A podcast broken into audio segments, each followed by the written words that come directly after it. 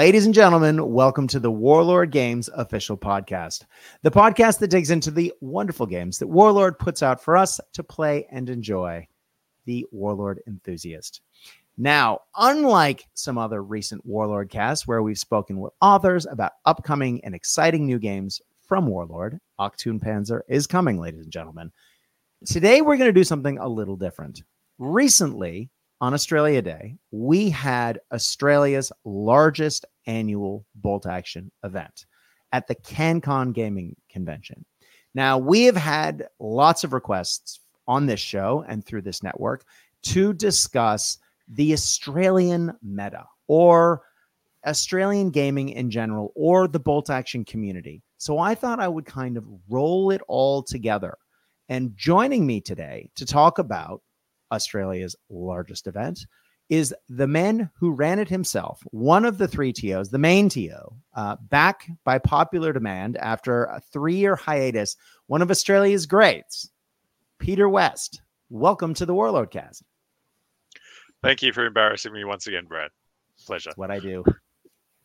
It is a real pleasure to have you on, mate. It is always a pleasure to talk shop with you. And I'm sure going through the mountain of data that you sent over, um, we're going to have a real interesting conversation about what were the hots and not hots of CanCon this year. But of course, joining us is yet another man who is, this is starting to be sort of habit forming for him. The man who took the big trophy home, the top player at CanCon this year for the third time in a row. Aaron Russell, welcome to the Warlord Games podcast. Hey, Brad. Thanks. Thanks for having me. And it was uh, a pleasure to finally meet you in person this time. I did not. Uh, if you've listened to the Cast Dice and Ghost Army podcast uh, coverage of CanCon, you will know that I didn't do nearly as well as you. Uh, but it was amazing to actually meet you in the person and uh, to see you playing the game. Uh, it, I, I, have lots of questions about your army. You, of course, took a minor power list this time. Uh, of course, you were taking Romanians. But before we get to any of that, I think it's important to sort of lay out the groundwork for those of us who are listening in other countries to understand what CanCon is and what made CanCon's player pack a little different than what you might see during an international event for bolt action. Um, now, CanCon is a very long running gaming convention for all kinds of games. It always happens in Canberra on Australia Day weekend. And since Bolt Action has come out in first version way back when, CanCon has been the home of Australia's largest Bolt Action event. Pete, as the TO, can you give us some of the bullet points of what made the player pack for CanCon this year what were some of the notables for those who are wondering before we get into the what were people taking? How many points? What were the selection requirements? What were some things that people needed to know? Um, so uh, it was a thousand point event over two days, so five games. Um, and some of the things people might want to know about the pack are that um, I'm I have my own views about what makes for a val- balanced event, so I tweaks to the rules. Um, uh, I won't go through all of them, but um, I limited the number of flamethrowers to one per platoon. And also, in terms of um, army structure, I made that you could either take two generic platoons or one theatre platoon out of any of the rule books. And that's just, I guess, to balance the way that some of those theatre platoons offer quite a variety of options that break the normal sort of um, structure of an army. Some of the other sort of oddities I threw in there are the machine gun rule that some of has some of you have um, trialed around the world, um, and that is that machine guns gave one free pin when they targeted a unit, and they gave an additional pin if they hit the unit as well.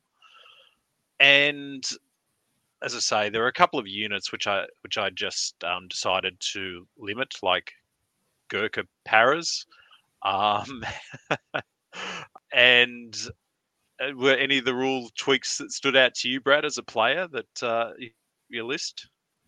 The big one for me, of course, was the double single reinforced platoon or regular reinforced platoon or the one theater selector list because that really does shape the character of the list that you want to be running. Of course, you mentioned a couple of the theater selector lists that really do sort of throw out some some wacky selections as far as listing. Of course, I'm thinking right away. In fact, the one I always think of first is the Tractor Factory list, where you it's possible for you to take three inexperienced special um, just off the factory line T34s, and there was someone who did that at this event. But you know, there was all kinds of different lists, and I thought that that selective choice as a TO to kind of rein in a little bit of what people might bring, but also allow people to bring the flavor, really set the tone with a lot of the listing. And there were some really cool original lists at this event.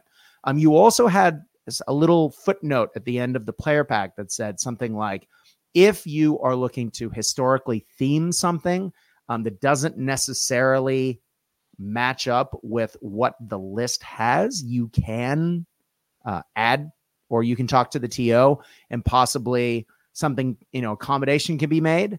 I know, for example, I played Adam Stone in round two, and he had an Australian list that had a Sentinel and an obscure armored car, neither of which is technically in the Australian list, but both of which were part of Australian forces. That didn't break his army at all. And it really made for a cool looking army on the tabletop that was a little different than what you'd normally expect. And yeah, it was just great to see. So that was for me. Aaron, you also obviously played in this event. Anything from that pack jump out on you other than what we've already talked about? Mm.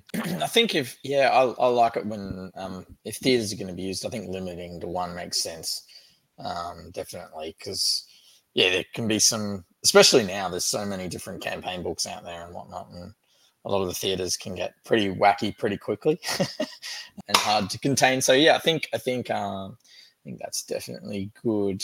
I actually enjoyed using a medium machine gun this time. I didn't take one last year with the rule, and I, I got to use one this time. And oh boy, I'd say yeah, it was it was it was good. so yeah, got got to use that, which was cool. What, what yeah, the multi launchers definitely uh, what's the other one? Flamethrowers. Yeah, yeah. All guns to be, um, I think, good limitations. So. I know that our European listeners, I, I know uh, sometimes they get a little annoyed about this one, but I happen to think this is one of my favorite. Is the Panzer IVs did not get the Tiger Fear rule at this event, uh, but anyway, I'll leave that alone. Uh, Pete, would you what would you like to add to that?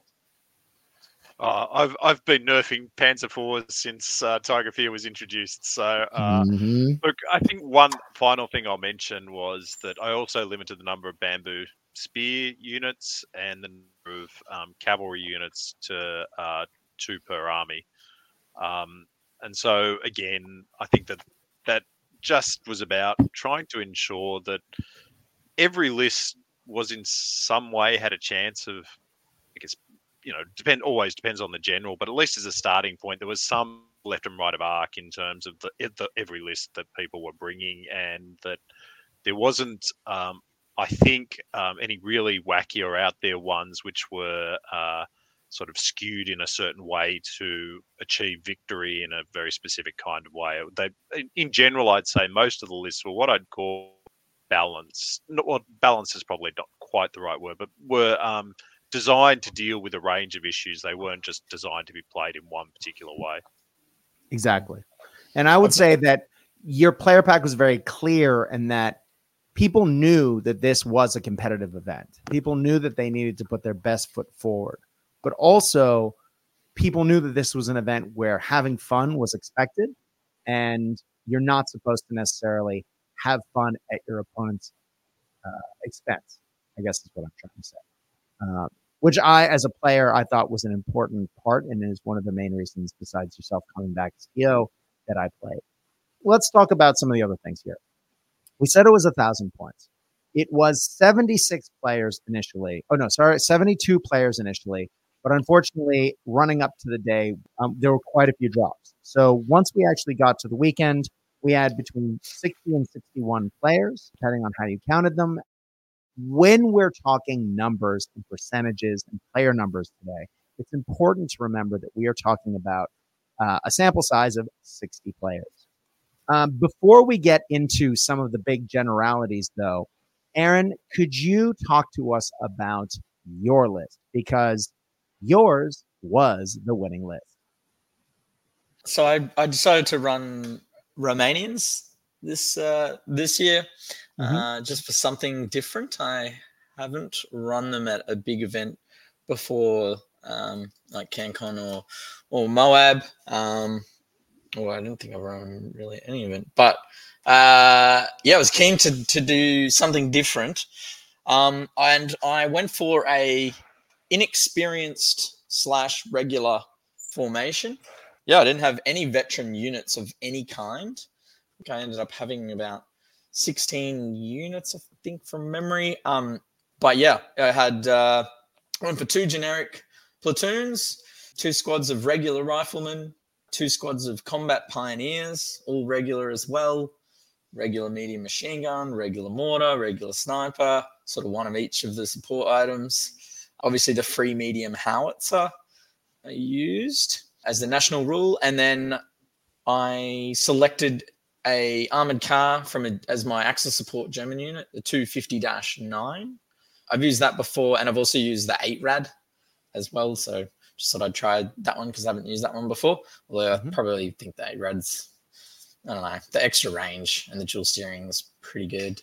Um, and then uh, another inexperienced light artillery piece, a couple of inexperienced trucks, and then I had uh, two R1 tankettes. They're a bit funky. Um, they are just a little armored seven armored car, but they they have two machine guns, one turret mounted, one hull mounted. But they have overworked driver rule, which is not a good thing. Um, if they yeah. move, they can't shoot uh, the hull gun. Um, there's only two crew, and one's in the turret and one's driving and also shoots the hull MG, I guess, when he's not driving. So not a great rule, um, but the, the, the the unit is yeah still quite useful.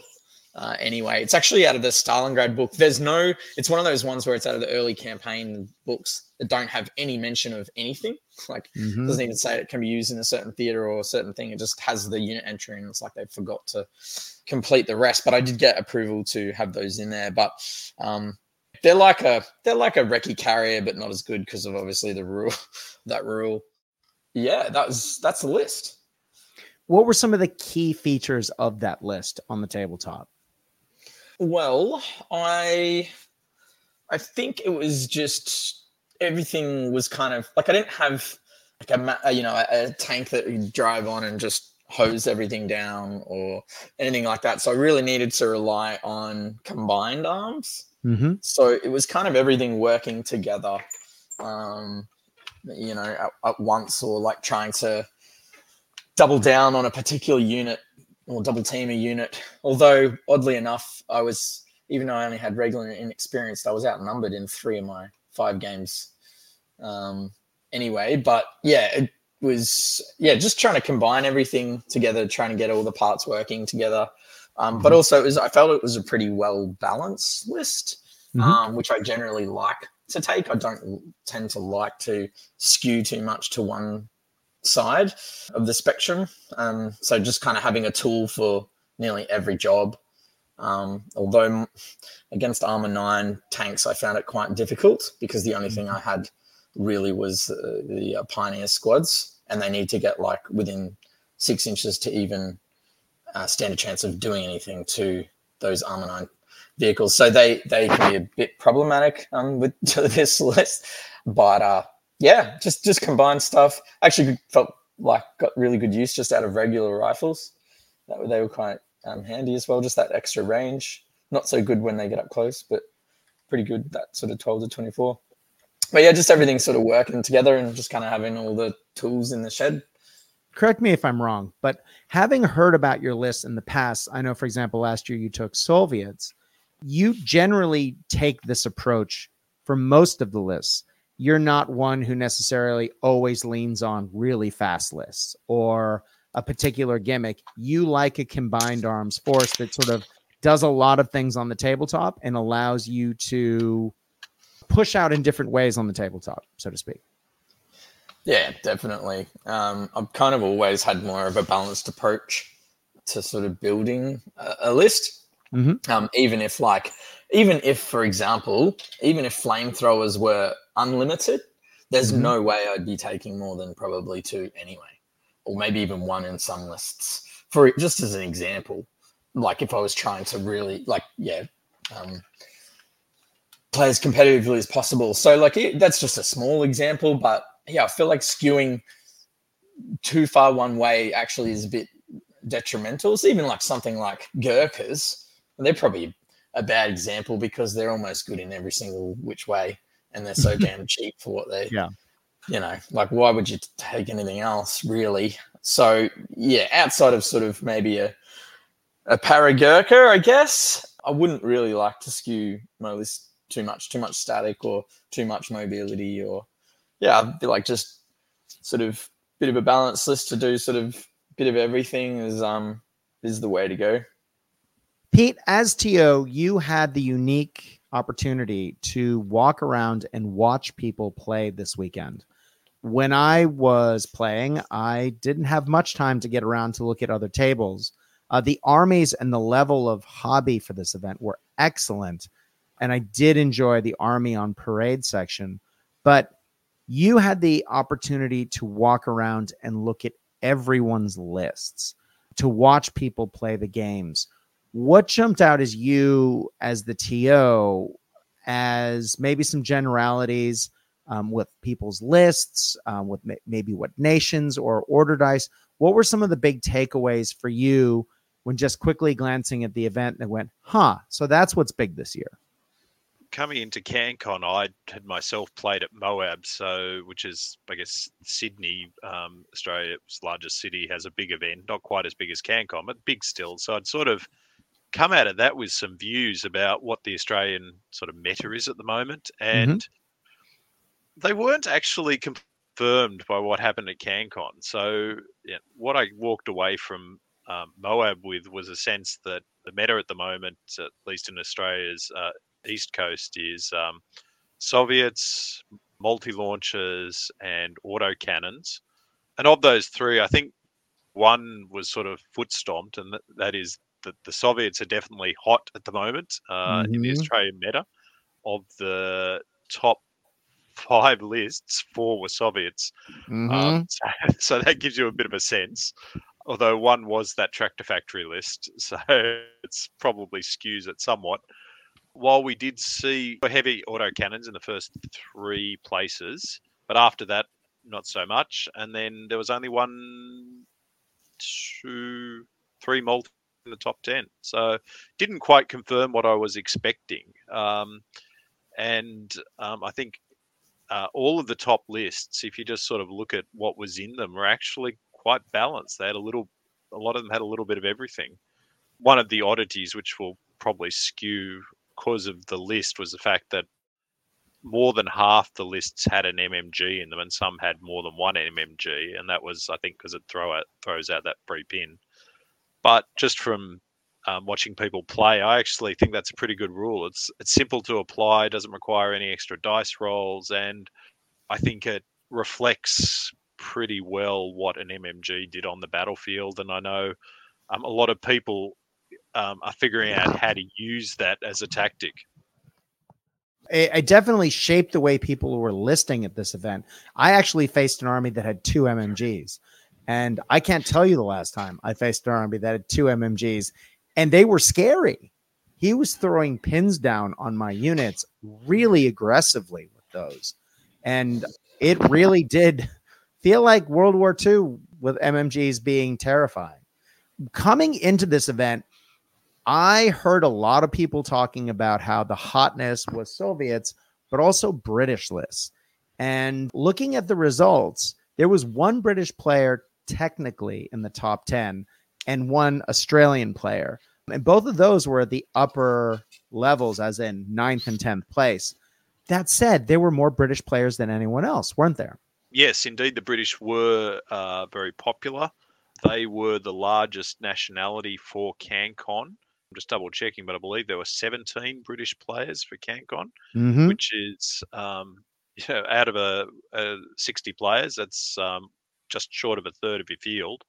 Uh, the next closest allied was Soviets with 10 players. Yeah, the Brits uh, were very big, which is really surprising given what I thought the gap between the Brits, 17, and the US, 5.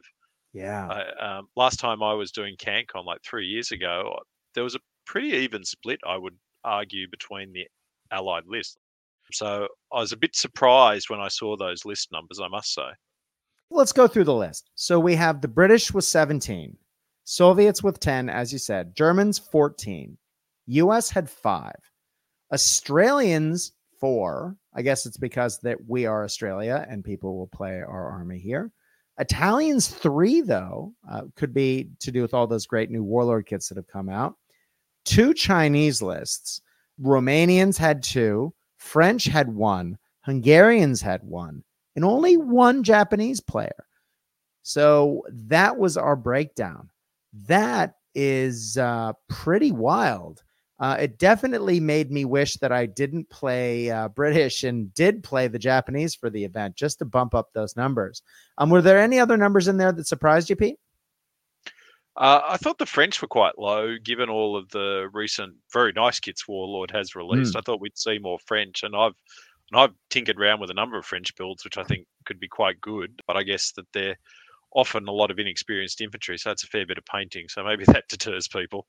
That's very true. Well, if you do the math here, we are talking 17 Axis, we are talking 34 Allied, and nine minor powers. One of the big questions that people always ask about is order dice because it is such an integral mechanic in the game. And the average order dice for this event was 13.3. So the lowest order dice list was eight. Uh, and that list came 59th. The highest was 19th. And there were, or sorry, was 19. And there were several 19 lists, mine being one of them. However, the highest was Bow's Italians, and they came in at, I believe, 15th. So there were, I think, most of the time I was looking around around 12 to 14 dice. Of course, there are some variants higher or lower to give us that average of 13.3. That is a little lower than what I was expecting for a quote unquote competitive event. I know that there was all, all kinds of lists at this event and people taking all kinds of uh, vehicles and units in there, but I almost would have expected that to be more around an average of 14 or 15. Yeah, eight. I didn't know there was eight. Yep. Um, eight eight is low, but I was about to sort of say I think I think you could almost make anything work, but I think eight eight is a bit low. I, I feel like anything sort of like 10, 10 to oh, 17 is probably the sweet spot, in my Yeah. opinion. Something Mhm. between 10 to 17, I think, is like yeah, there, there might be a, a couple of formations that could be either side of those numbers, but I feel like if you've got something in that range, that's probably going to give you the, the the best outcome. I'm a bit, bit surprised. Um, I, I, it's nine. What did you say the highest was? Nineteen. 19. There were several 19s, and I was one of them. I had to say, though, that if we're looking at the top 10, and I know a lot of people only care about the top 10, most of those were 14. Well, I should say about half of those were 14. You, of course, had 16. Um, the second place had 15. Um, then there was 13, 17, a bunch of 14s, and a 12. So if you look at the top 20, 14 is by far the most common result. Um, and I think that um, personally, 14 is usually the number of order dice if I'm playing competitively in an event um, at about a thousand points that I would personally take. And I I'm not surprised to see that as the most common result. Pete would as TO, were you surprised by that? Uh, I was surprised by the eight as well. that mm-hmm. was a brave, brave individual, and the fact that they didn't come last uh, by a long shot is, uh, I think, a testament to that player. But my own personal view is about for, for a thousand points, I'm I, I'm always aiming for about four. Um, I think that, um, and you know, as you say, if you look at the top twenty, I would. I haven't crunched the numbers, but I would say the average of that top twenty is somewhere very close to fourteen, probably 14 point something, I would guess. Let's talk about headquarter choices. Now, normally when we talk about headquarter choices, competitive players typically say the cheaper the lieutenant, the better. In fact, many people refer to lieutenants as the lieutenant tax. They are maybe not the most efficient um, use of your points if you are trying to buy the most bang for your buck, but they are an important part of your army. Now, at this event, 53 players out of the 61 had second lieutenants. We had five first lieutenants. We had one captain. Uh, and the player who had a captain, I played, he actually had the trifecta of a second lieutenant, a first lieutenant, and a captain all in one list. Um, but then, because of the nuances of certain army lists, we had a warlord in a Chinese list. There was a, a bantam in a British list and uh, assorted other bits and pieces leadership wise. I was not surprised to see a majority of players uh, rocking the second lieutenant, but it was cool to see five people taking first lieutenants. I was not surprised by that at all, um, by the overall result. I had uh, second lieutenants. Um, I do like giving my lieutenants friends. I just feel like that, yeah, because you give you can you can give them whatever weapon you want as well. So essentially, if you've got two guys, you're also getting, you know, that extra six points or ten points of your German because they get assault rifles. I, I think, mm-hmm. you know, so you're getting that free weapon upgrade as well. It's still a small team. They just become a bit more useful, popping out exactly. like four shots. Or if you're super brave and want to go three three men, popping out six is actually not too bad. Pete, are you surprised by the leadership choices at all here? No, we've all been playing Action long enough to know that, as Aaron said, the first go-to choice is always the second lieutenant. Um, probably with one guy if you're going to spend some extra points on your command. Um, both so you get free weapon upgrade and basically two small squads that you can try and use to hold uh, objectives or something like that. Uh, most people I, I know are allergic to investing in more expensive officers, but as a TO, I've seen them used really well, and I should learn the lesson myself um, because, uh, uh, well, as you know from your game with the captain, those mm-hmm. senior officers can occasionally be very decisive because of both the morale bonus and the number of um, snap two dice they throw out. So, um, but I think you know at the end of the day, you're not going to change the bolt action culture and the second lieutenant reigns. Yeah, Peter Bruggerman's French list, where he had a bunch of inexperienced squads with the captain and the the other lieutenants. Uh, man, those inexperienced squads didn't go anywhere, and I, I was pounding him with machine gun fire, and he just walked off all the pins, and he got to do anything he wanted. It was pretty wild, and he when he snapped, half his army went. It was pretty. It was. Uh, it was a masterclass in how to do that, and I think if you are going to rely on that as a strategy, um, you should practice it. And he clearly did. Speaking of machine guns, now here's a statistic you don't hear at all the bolt action events 50% of the bolt action armies, over 50%, had medium machine guns at this event. We are talking 34 out of 61 players were rocking machine guns, medium machine guns, I should say, which is astonishing not only because medium machine guns are often not commonly seen in competitive events, but also what are the most, you know, the new hotness on the block or one of the hot meta choices, which are autocannons. If we had 34 lists that had medium machine guns, there were 36 lists with autocannons. That made me fall out of my chair when I looked at it. Um, and it just, I think really did speak volumes about how much people were into that rule where medium machine guns can do a second pin. Peter, I know that you were expecting all of the autocannons walking into this event. Were you surprised by those numbers?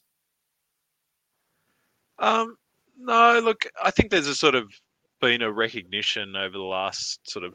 I think it's one of the key things that's changed since I've come back to to TOing for bolt action after sort of three years away. That that um, auto cannons are just um, people understand what value they are. The two shots with the potentially throwing out then four hits.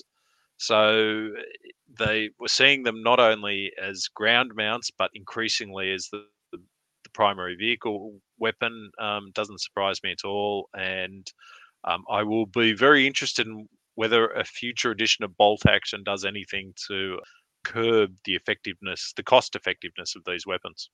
What's also interesting is if you look at the top 10, eight of the top 10 lists had medium machine guns, and only three of the top 10 lists had autocannons. That said, Aaron, you had three autocannons. Uh, and then number eight uh, had two autocannons, and number nine had one. So um, autocannons in the top 10, not as popular as machine guns. Uh, Aaron, what are your thoughts? I only had two autocannons, I think. Oh, um, my mistake. But that's all right. But uh, yeah, like they're they're good. They're pretty pretty well rounded, and because not seeing that all that many people using Armor Nines anymore, because Armor Nine is what scares me the most when I've got a vehicle mounted, you know, auto cannon. Because it's like I I can't touch you, and you you can shoot me away or kill me pretty easily. Um, so because not seeing as many of those, I feel like they're quite a an easy easy take, and they don't have as many threats out there. I also took a heavy auto cannon mm-hmm. um, mm-hmm. artillery piece, but I would say uh, in review, it was probably my worst performing unit um, of the entire event um, for a few different reasons. But um, yeah, probably could could have used that sixty points somewhere else. Definitely but yeah, they're good. They just they do you know you get a couple extra shots, but it's the fact I like them because they are good against lots of different targets. Yeah. Anything that isn't armor, I I say armor eight. I know a lot of people say, "Oh, bring bring your auto cannons to destroy armor eights," but I don't think the light auto cannon is very reliable to do that. But it's it's that they're basically good at anything armor seven or less. The auto cannon threatens them, I think. I well, I'm glad this... you brought up tanks because that is my next talking point. It's almost like you're looking at my spreadsheet, which actually, weirdly, you're not. There were 78% of the lists at this event ran armored vehicles or tanks, I should say, not just armored cars, just tanks. So 78% of that, 21% or 13 of the lists ran two tanks. And one list, as we mentioned earlier, the Stalingrad tank factory, of course, had three. Now, what's interesting is if we include armored cars in this discussion, so that's going to skew the numbers a little bit.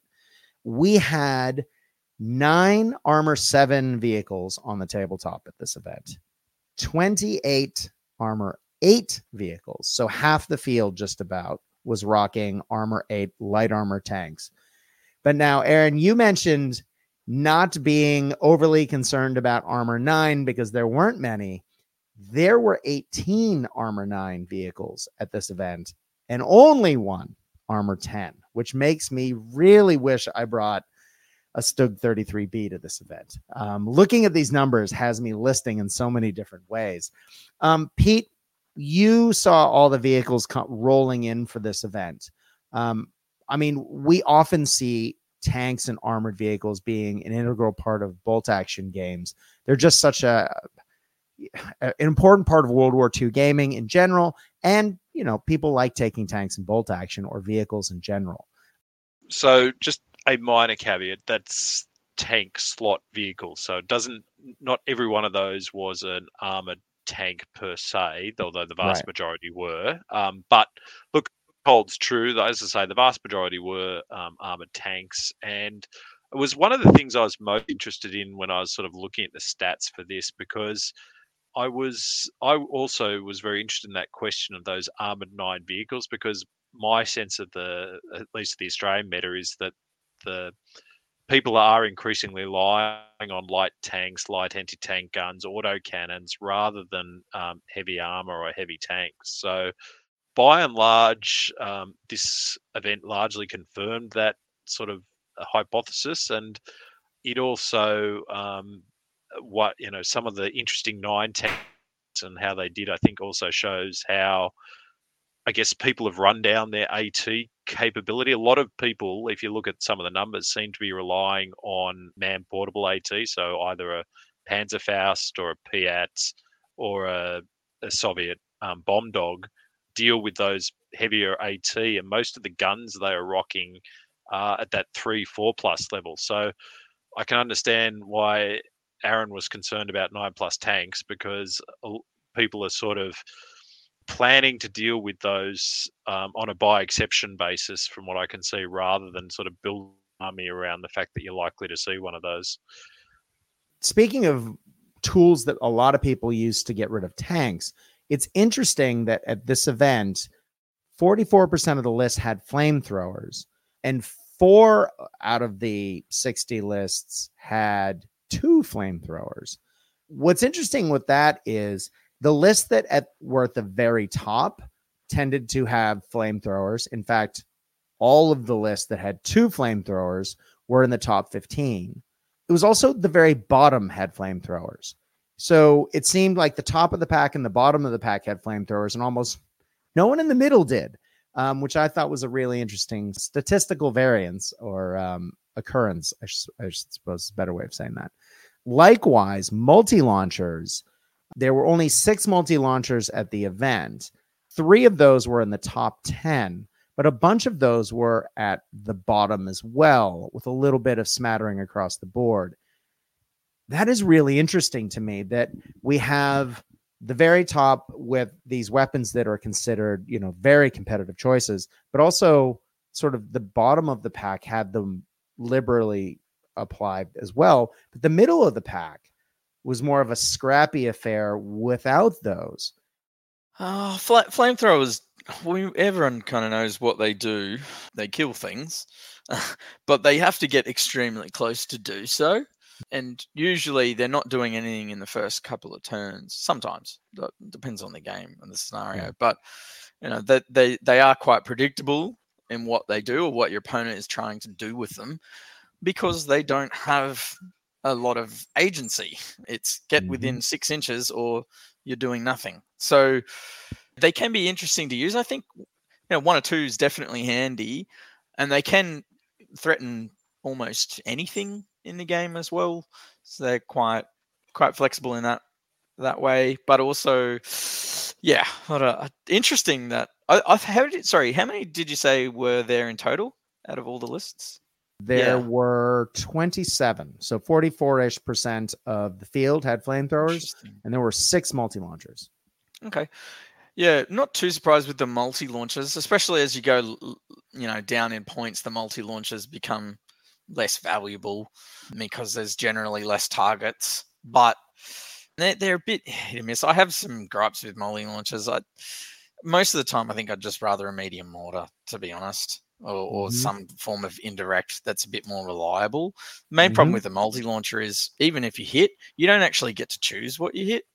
Whereas yeah. with an indirect fire weapon of any other kind, you get to choose, and you, you eventually you're probably going to hit them because you get to range in and get better. That's what I. That's probably the one thing I'd say about the multis. But yeah, flame flamethrowers. I'm actually surprised. That's very low. Fifty percent of players. I would have thought it'd be more like around the eighty or ninety. That's I find that yep. surprising actually. Well, you were playing on the top tables up there. They were very prolific. So uh, it was interesting because I played over the weekend because I was playing roughly in the middle of the pack a good chunk of the time. I played very few flamethrowers over the event. So my perception of the event was that flamethrowers were perhaps not very popular anymore because I was looking around going, no one has flamethrowers. Turns out they did. They just were above and below me in the pack. Look, the multi-launcher result doesn't surprise me. It's a swing, so I'm not surprised that it's at the top of the list and the bottom of the list. And I don't, I don't just mean the people at the top of the list were lucky with them. I think that if you're taking a multi-launcher and you're good play, you know how to use it to channel forces and that sort of thing. So yeah. I'm not surprised there's a big list. uh, a big split between multi-launchers between the top and the bottom. Um, look, flamethrower number, I'm too a little bit surprised that we didn't see more of them. My only other observation on flamethrowers would be um, if you look at the flamethrower numbers and then you look at the transport numbers, there's almost a one for one. I think everywhere except one list, there's a one transport for one flamethrower. Um, so I think that's how you're seeing people use them. They're um, Mhm. more often than not being tools and um, uh, used, run up and used as uh, in that way. People jumping those flamethrowers out. If I may, though, if you look at the data at the top, that's 100% right. If you look at the data at the bottom, there is a discrepancy between the two in a lot of lists. So there are a lot of lists that have flamethrowers that don't have transports, and there's a lot of lists that have transports that don't have flamethrowers. It's almost like they alternate on the line of the spreadsheet, which makes me think that flamethrowers, unsurprisingly to anyone, are much more effective when you can get them close enough to use them. I hadn't noticed that till you just said that, and I took a good look across the line. But at the in the top half, those those two columns are almost identical.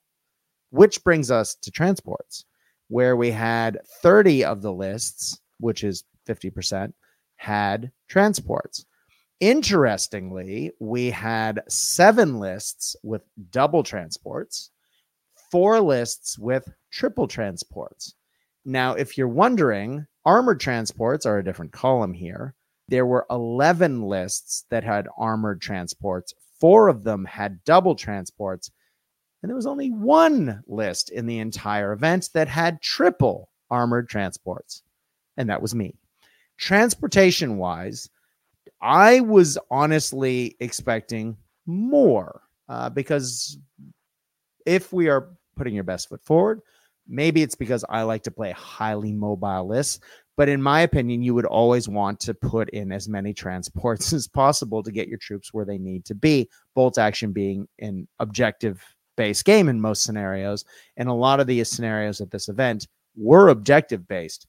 I had three armored transports and a truck in my list to get my forces where they needed to be. I guess, yeah, thousand points. I mean, a lot of the events played out recently have been a lot more than a thousand. It's really refreshing to only play a thousand this time, and I think it, you will naturally see more variance and and things like this because you know a thousand you got to make more choices. In- interesting. I'm trying to remember my games. I think m- most people did have transports of some kind. I think there was maybe one or two that didn't, but um, I think anything can work. I think in a lot of missions, running guys up 12 inches isn't, you know, there's nothing wrong with doing that.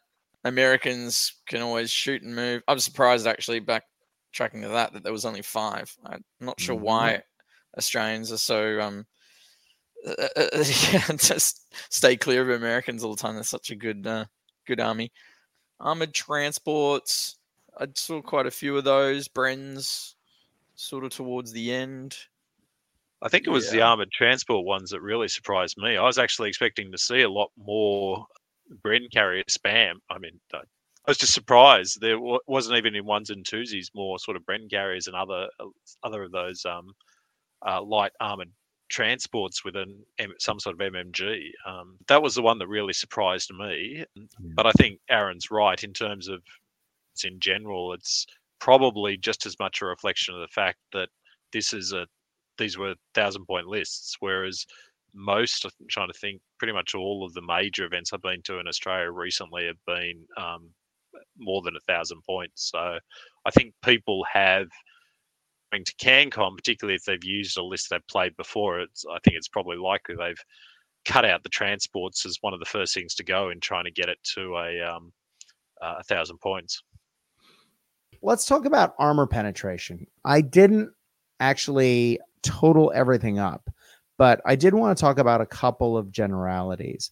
There were quite a few people that relied on weapons that were just plus two or plus four armor penetration. If you look at the top 10, most of the lists had a three or better armor penetration up to a four or better. There were, I guess it was one, two, but there was only two lists, three lists, sorry, three lists in the top 10 that had five or better armor penetration. It's like people were banking on lighter armor being there at this event. There were very few six plus armor penetration. Ironically, there was more seven plus, uh, but those tended to be towards the bottom of the field. I, I don't want to disparage heavy guns as I do occasionally like to run them, but I do think that they are a little pricey uh, in a meta, especially if folks are running light armored vehicles, which are smaller that they can more uh, how should I say from from having played people at this event, people were more cautious with them and hiding their lighter vehicles, so they were often getting cover back. It just makes those big guns even less effective, and um, I was not terribly surprised to see that there were so few of them, and the few of them were there. Unfortunately, it, it appears didn't do unbelievably well um, with them by far and away the most popular AT weapon was a light gun of some sort. So you know, four four plus penetration. People seem to think, just looking at the list, that the combination of either a three plus penetration weapon of some sort plus a um, noting that that was I was only sort of looking at guns there, um, didn't count like Panzerfaust. So as I say, the popular approach seems to be a three or four plus in terms of some sort of um, light armor penetrating weapon and combining that with a bit of a backup in terms of man portable anti tank, again, like Panzerfaust, Piat, or one of the Soviet options, probably backstopped again by a flamethrower of some sort. Most that seems to be the most popular approach. I'm just looking down the list, and you don't see the first six plus anti tank until position 23. I guess that's a question again. Interested to see the next edition as to how they look at the points for those heavier anti-tank weapons, as to whether they're sort of set at the right level. Um, but yeah, by far and away, the most popular combination was a relatively light anti-tank weapon, mostly a three or four plus, combined with some sort of um, man-portable anti-tank. Um, but there was a couple of people even in the top ten. So nine and ten were only rocking a four plus as their best anti-tank weapon. No mm-hmm. man-portable anti-tank. And the man who won was only his best was a plus three, right, Aaron? Uh, yeah, I had a Panzerfaust. Uh, I had two actually, one right. in uh, each and two squads. But yes, you're right. Yeah, just the um, auto cannon was the highest pen I had outside of those. Would anyone be terribly surprised, given the proliferation of British and Soviet players, that if we looked at free units as uh, a number at this event. That 33 of the lists, over 50% of the lists had a free unit of some kind in it. Now, Pete, the pack did specifically say your list could only have one free unit. So, for those wondering, there weren't multiple free units running around. I initially thought that was unbelievably high. But then, if you factor in that if you combine British and Soviets, that's 27 free units. It means that there was only six other free units at the event. And given there was two Chinese players and a few other bits and pieces, it actually sounds about spot on. I will be perfectly honest. It, when I was thinking about listening for this event, I was initially thinking I was going to take my uh, Black Death Soviet Army uh, because I've been painting up some of the Warlord medals and I absolutely love them. And one of the reasons why I was going to take Soviets was what I really thought it would be uh, an advantage to get that free 10 or sorry, 12 man inexperienced squad. Ironically, it was the painting of that 12 man squad that led me away from the Soviets. Um, and then when Pete suggested that I take my old Indian list, I took my British uh, list, which of course also had a free unit in the form of the free 10 man regular squad, not the free artillery uh, observer. Uh, because in my mind, it was it made the British and the Soviet list that I was planning on taking very similar as far as the the cost benefit, and I didn't have to paint more. Aaron, are you surprised by that many free units? And as a man who took an army with a free unit, is that one of the reasons why at a thousand points?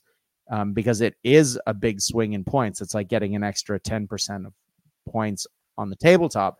Was that why you took the Romanians?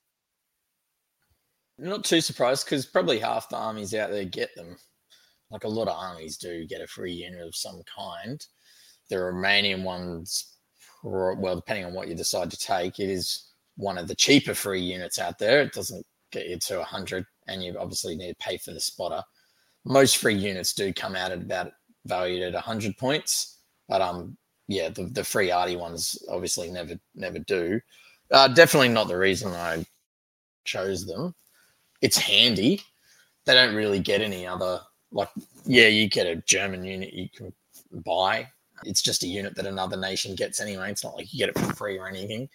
So they don't really get a lot of a lot of other well, they don't get any other sort of special rules unless you're using the new case blue stuff. But no, I wasn't not surprised by the number, um, just because of the amount of amount of nations out there, especially if it was Soviets and British being the highest, then yeah, I think there'd be be quite a few for sure.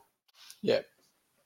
Helps go somewhere to explaining why there are only five American players. Like I, I think Aaron's right. At a thousand points, um, I think people are probably consider the value of that free unit more than they would in a 1250 point list and probably weigh it more highly. And I think that's probably one of the reasons why we see saw a lower number of Americans because well, a free unit.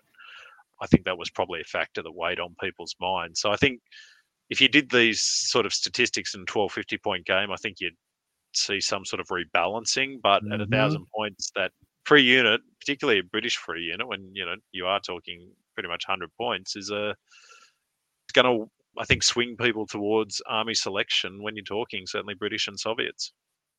Let's talk one of the fewer uh, units taken at this event.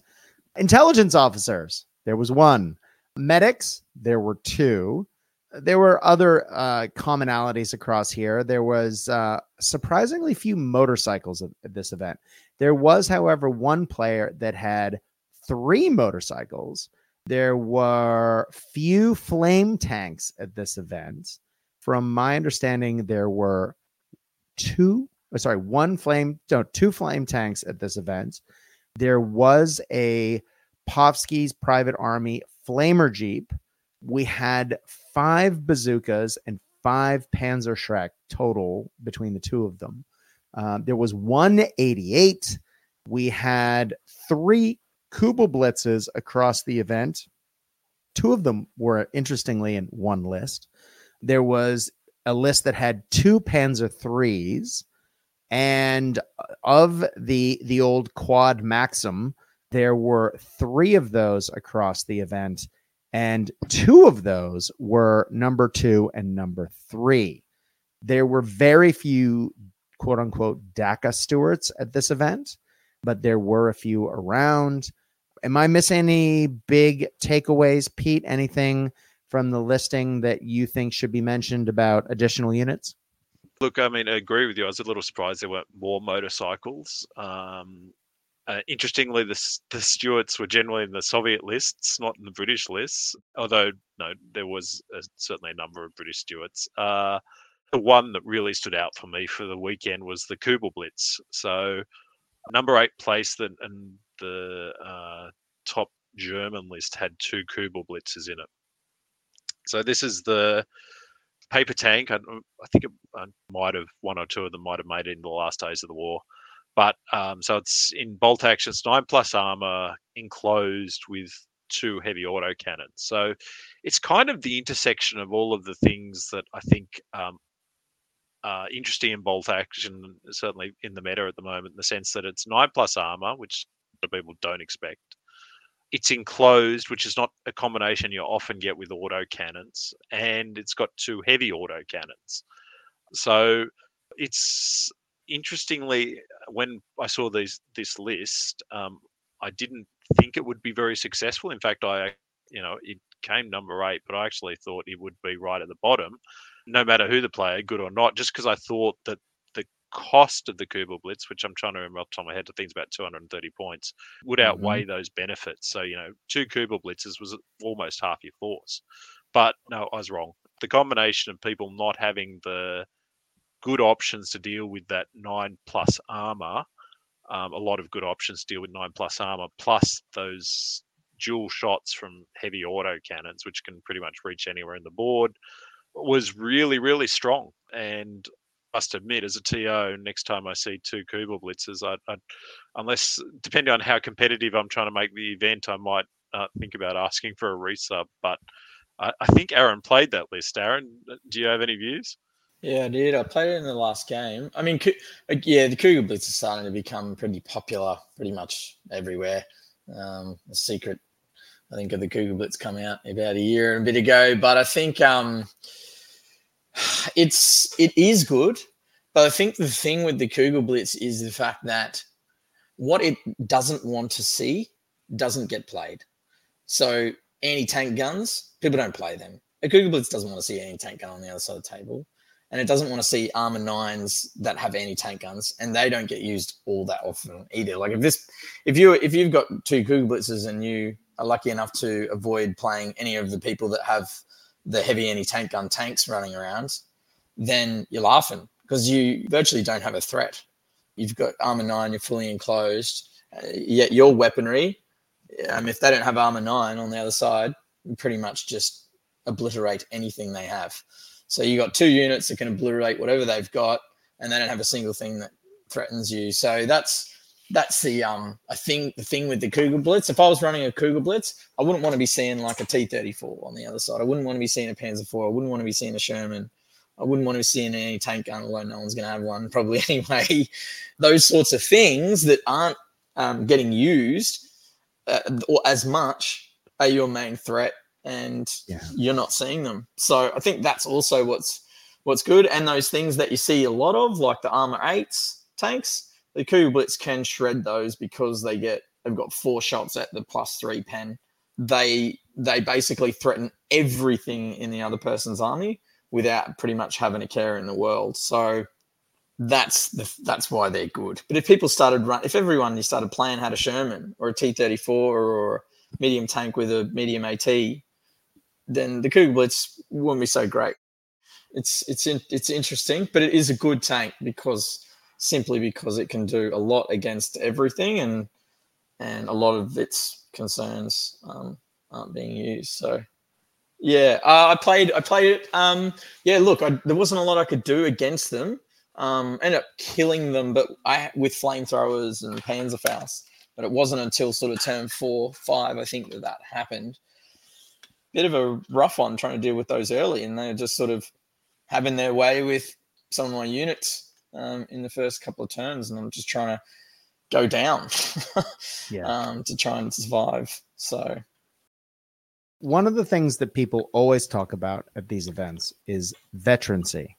What veterancy are people running? Now, we can make some comments about order dice because we already have.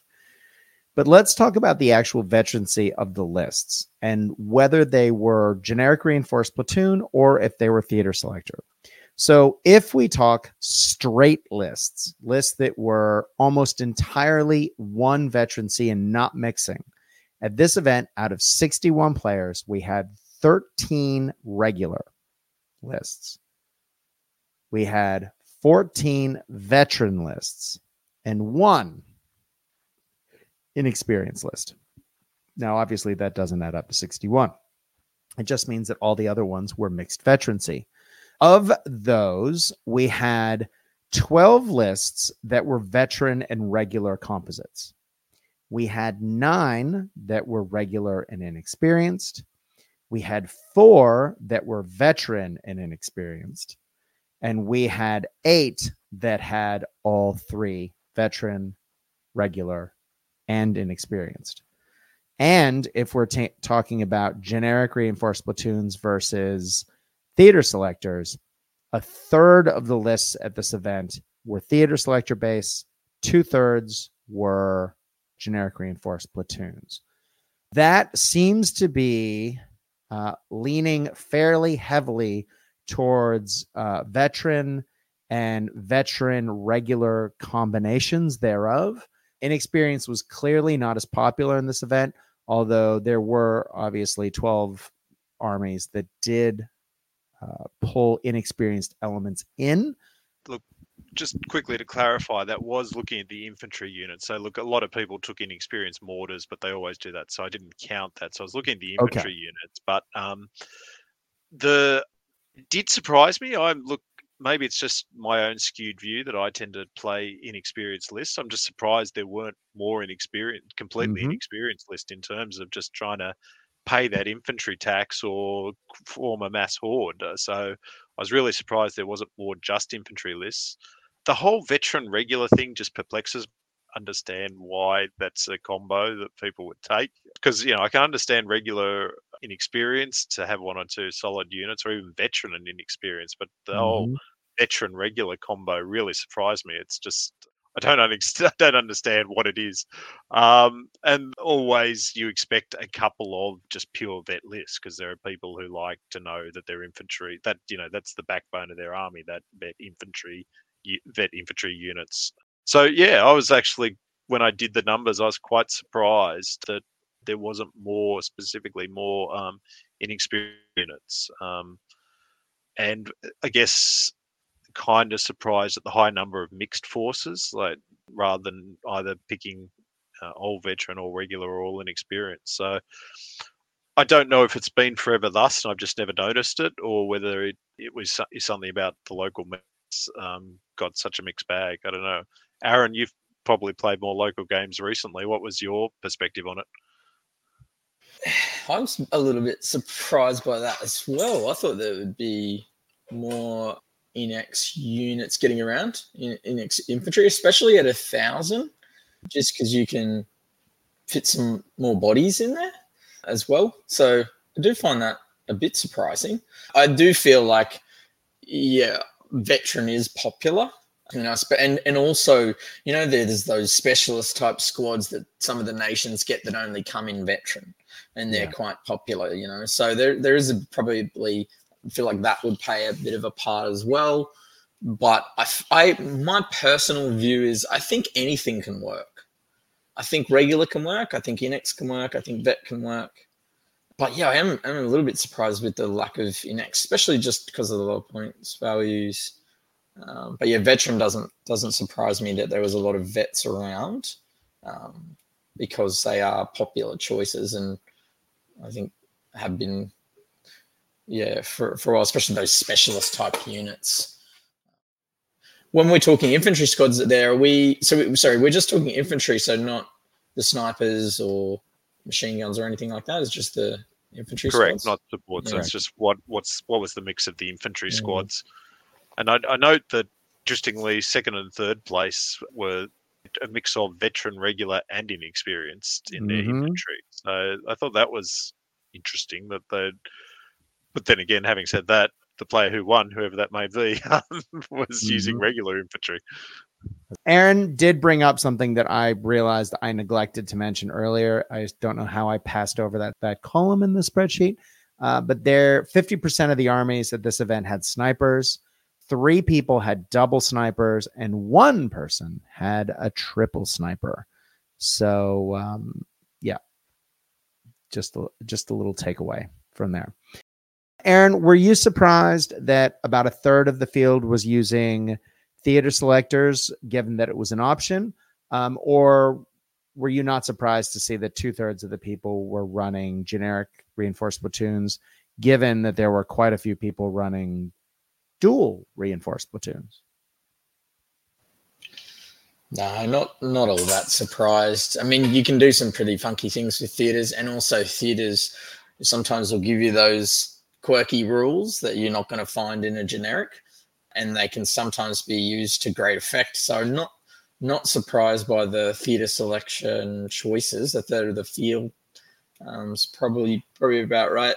There are some nations that don't get a lot of options with theaters as well, so sometimes people might be less inclined to go down that route, but definitely not all that surprised. I'd be interested to know what portion of um, theaters were from which nation. If there was, you know, maybe a standout, like one particular nation had all just, you know, they were the predominant nation having theaters or whatever.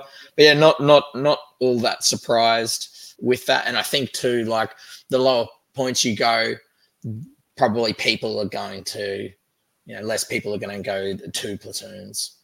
Um, and a lot of the time, if some theaters are almost giving you what two generics would anyway, as well. So but that sounds about right. I reckon those numbers. I would have probably estimated something like that. Just to answer your question, because I do have that in front of me, it looks like a good chunk, if not most, of the theater selectors are British or Soviets. There were two Seelow Heights players. Of course, we have the Tractor Factory, Fall of France, British list, uh, off the beaches, uh, several Indian armies. There was a Burma army, again, British, British, British, Sowing Mayhem, British, Eighth Army, British. There's the Kursk Soviet. There's Operation Blue, German. Um, there's a couple of Italians. We have the Fusilieri, at Sardinia, and the oh, why am I suddenly blanking? Uh, Bo's beautiful army the coastal division army although that may not be a that will just be a theme not necessarily a theater selector um, i think of those yeah. um, of those theater selectors just two i'll mention quickly was one the sardinia one and i, I mentioned that because it's um uh, it's a it's a warlord website special it's one that they dropped a couple of months ago as mm. a uh, as an extra approved list and someone picked it up and ran with it it's not the most optimal list in the world. Really great to see someone theme a force for that special list. But the one, uh, the one that was really interesting, I found, is the Sowing Mayhem list from Western Desert, and this is one I mm-hmm. sort of thought a lot about um, whether I let in because, for all intents and purposes, it's a um, it's a vehicle list. It's um, British SAS in the desert, um, Raiders in, but um, it's very in in the book. It's very clearly an uh, a normal bolt action theater list, not a, a, tank wars list. I, you know, it, it's it's a quite interesting one, and that's also the interesting command one, the Bantam command Jeep. I thought long and hard about letting that one in, but it was just so interesting, and the and um, I knew the guy who was doing it, and I knew he was doing it because of the theme, not because he was trying to game the system. So I let it in, and it was a great list to see. And ultimately, um, it, it's very challenging because there's very little real anti-tank in that list, and so he had a real uphill battle. Um, uh, he landed about mid-pack, which I thought was a really great job given the challenge he faced to the lack yeah. of anti-tank. But it, that's one of the more interesting theater lists we saw. Yeah, he he ended up dead center of the pack, and as you say, he only had an armor penetration for all the weapons. His best was a two up, uh, and his list was entirely veteran and eleven dice in general he had a cool force and it was very themey, but he also had some restrictions uh, and some tight points to play with uh, to make that work at uh, how should I say a thousand points. So yeah. Well, Pete, you have run CanCon for many years, and you took a three-year sabbatical, and you have come back. Do you have any big takeaways about how things have changed? I know you had played in a couple of other events and had some ideas about the meta.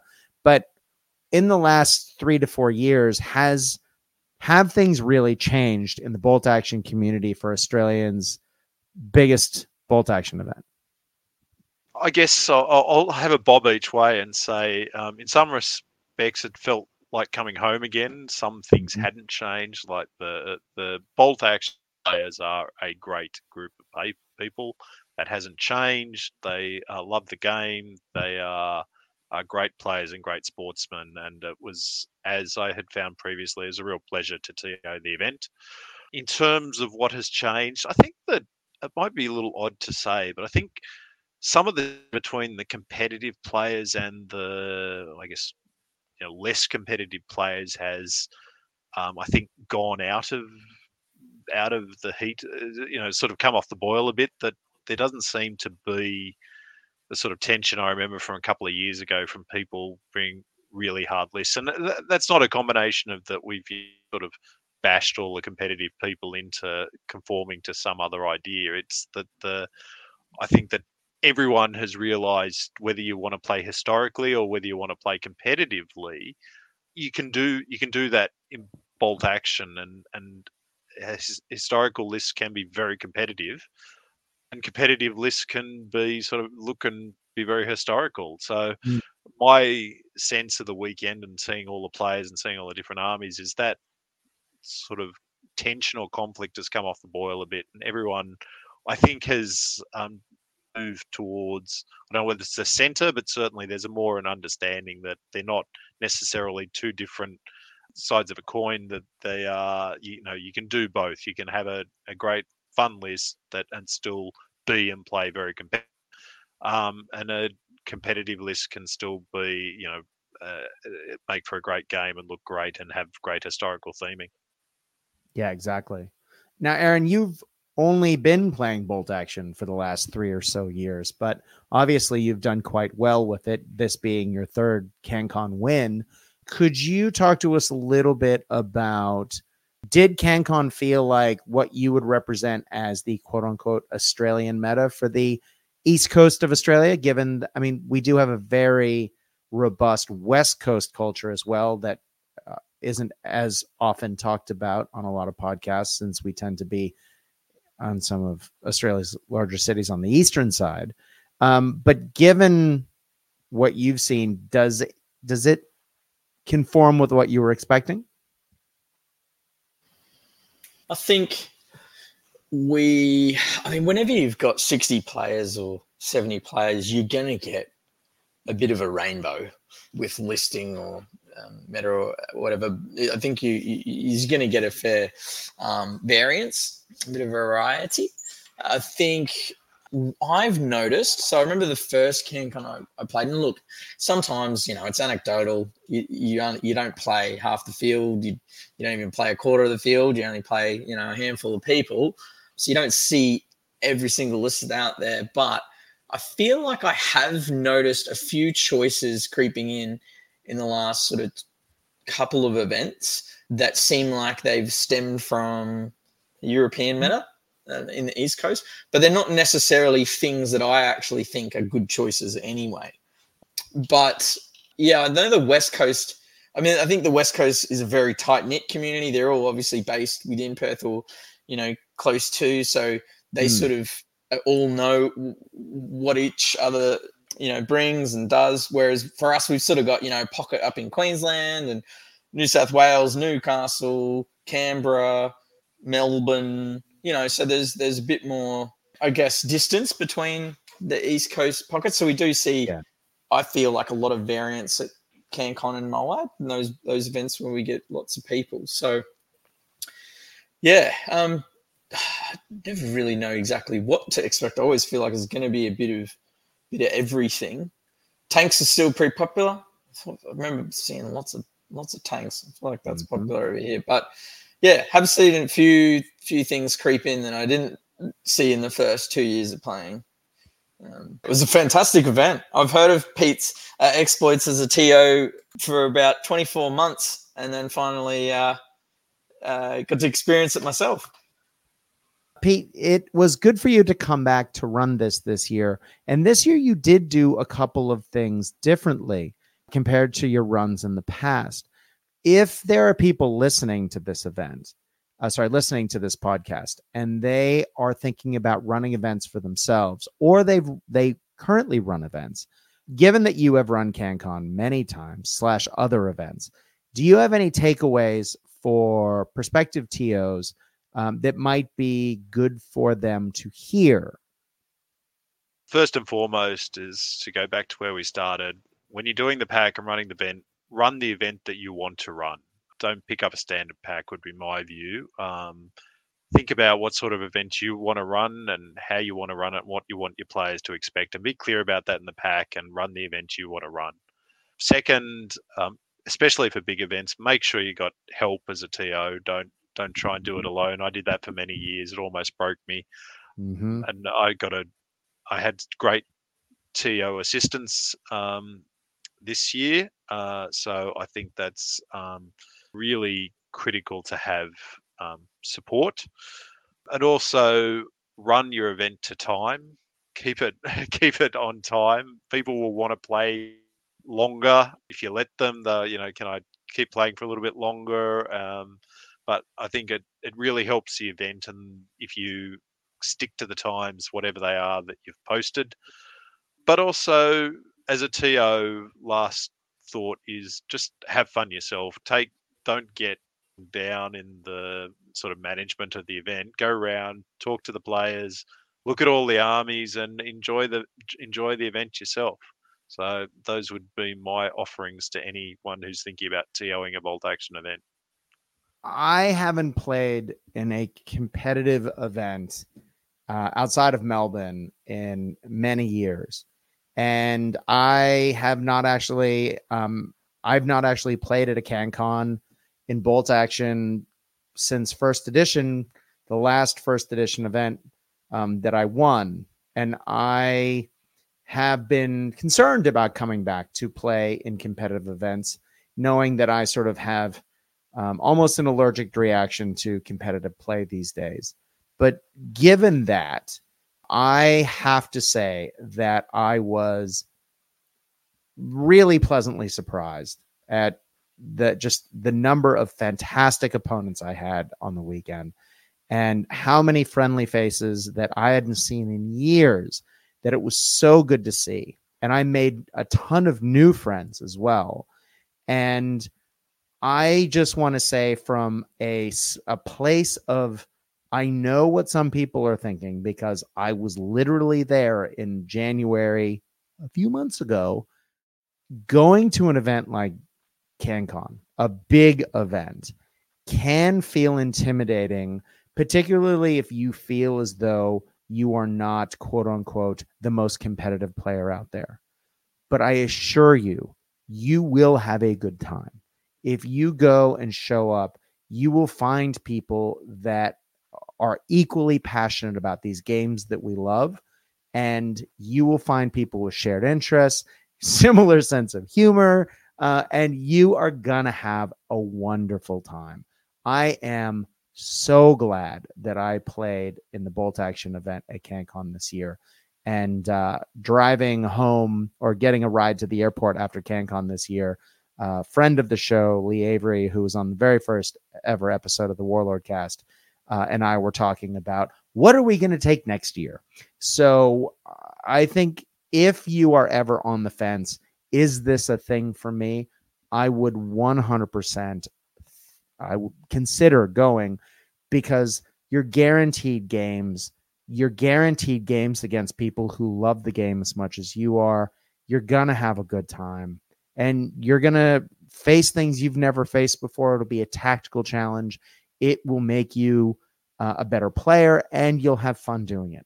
So I think that if you are on the fence at all, you should definitely get in there and play in one of these wonderful games uh, events out there because they're all over the world and you can play them. Oh, I don't think I could have said it much better myself, bro. It makes me really happy um, hearing you say that, and it was great to see you there and having a good time, and everyone having a good time. And yeah, like we're we're all we're all in the same hobby, right? Like we're we're all playing the same hobby. We all enjoy painting the models, putting together armies, playing, rolling dice, um, having a laugh, making friends, um, chatting about it afterwards. Um, bit of friendly banner, bit of mm-hmm. you know friendly competition and whatnot is yeah all a culmination of a fun time. And yeah, eh, you're gonna have have a ball. And I, I the the my first opponent had a, it was his fourth game of bolt action, mm. um, Jared, um, and he told told me before the start of the game, and yeah, we were able to sort of just take things a bit slower and offer some um, hints and advice and things along the way, and um, yeah, p- pull him up on a few things in terms of I wouldn't don't do that. You need to do this. yeah. Um, you know, just just to sort of help help with a few few things because um, yeah, like that's that takes a brave brave man to come and play at a massive event only your fourth game. Um, yeah. Yeah. So, uh, um, but yeah, I was chatting to him after uh, the second day, and he had a great time. It's fun. I don't, I don't know anyone that didn't have have a blast. So, Yeah, that was what I heard from just about everyone. I, in fact, everyone I talked to. I don't want to say make it sound like I talked to someone who was grumbling. Every single person I talked to had a great time at the event. Peter, I can't ask, uh, I can't answer this question as a TO who has run, I believe, six or seven events in the last two to three years uh, for Bolt Action here in Melbourne. I can't answer this question as the host of this show and not sound like a hopeless shill. So I'm going to pass this to you. How good is the new Warlord support system compared to three years ago, the last time you ran CanCon? Uh, it is one of the things that has changed significantly. Um, and Warlord um, came to the party in a big way Mm. Through their local distributor, War and Peace. And just look, a shout out to War and Peace. They've always supported CanCon, and they, uh, again, in conjunction with Warlord, uh, came through with a huge box of stuff. Um, and it was really great prize support.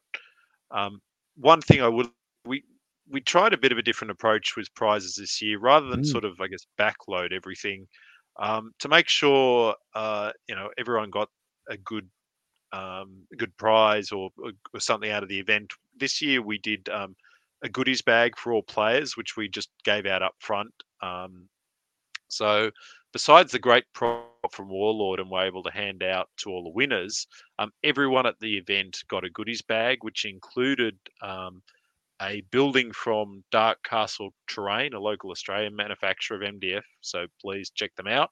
Um, and they also included a miniature sculpted specifically for CanCon by Medbury Miniatures. So huge and shout out to Medbury Miniatures who um, uh, did those not only sculpted but cast and gave us all those minis. So absolute um, legends.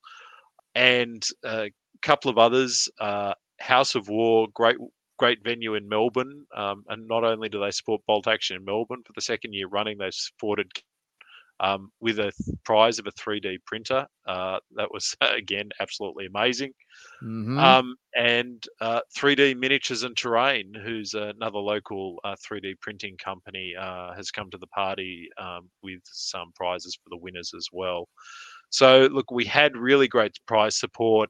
Um, everyone to the event got something. Um, and so, look, I, I, I hope everyone uh, left uh, happy. Um, oh, uh, sorry, one last, I shouldn't forget my fellow TO. Uh, Drew Baxter uh, runs the Wargaming Centre in Victoria. Um, some of you may have seen on posts a big um, game that um, he's he helped run last weekend. Um, but um, he also sponsored the event and gave us uh, it gave everyone a, um, a measure, which you wouldn't believe how useful that came in tape measure, which was extremely Mhm. useful to a number of players throughout the weekend. So again, can't thank the community enough. Um, they always come through with great prizes and absolutely uh, Warlord and their new event support is just outstanding. Um, if you're going to run an event in Australia, contact them through War and Peace, and they will hook you up um, in a big way. And if you're running them anywhere else in the world, please contact Warlord directly, uh, and our good friends will sort you right out. Gentlemen, we have been going for an hour and a half, and this makes a one of the longer episodes of the Warlord cast that we've ever recorded. I do know that we need to uh, call it a day, but I cannot thank you enough for joining us. If we were talking about Australia's biggest event, which of course we were, and we were going into the depth that we were, of course we went a little bit longer, but I can't think of better people to do this show with this week. Peter, thank you so much again for both running CanCon and for coming on today. I had a wonderful time, and it's always a pleasure to talk shop, brother. Always a pleasure to talk bolt action with you, Brad. And Mr. Russell, congratulations again. What is this? The hat trick? Uh, do you just do they just hand you the prizes now? Do you even need to play? I don't know what to say to that. Um, Thank you for coming on, sir. yeah, no, th- thanks for having me again. It is always a pleasure, and um, of course, a Pete and Drew and Jace um, ran an absolute uh, cracker event, um, and yeah, thanks for having us. Fun time. Well, ladies and gentlemen, thank you very much for listening to the Warlord Games official podcast. If you have any feedback for the show, if you have anything you would like to hear, keeping in mind that Achtung Panzer is coming to this show very soon, please, I know I've gotten a ton of requests for that. Please do contact me via the uh, network that this podcast appears on, the Cast Dice Podcast Network. You can find us on Facebook under C A S T D I C E. If you message the page, you're guaranteed a response. Um, and as always, we love to hear your thoughts, uh, be it compliments, be it suggestions for show topics, or if you, you know, have other ideas um, and you would like the show to improve, please do message the show. We always want to hear from you. But alas, that is the end of today's show. Thank you very much for joining us, and thank you for playing Warlord Games. Good night.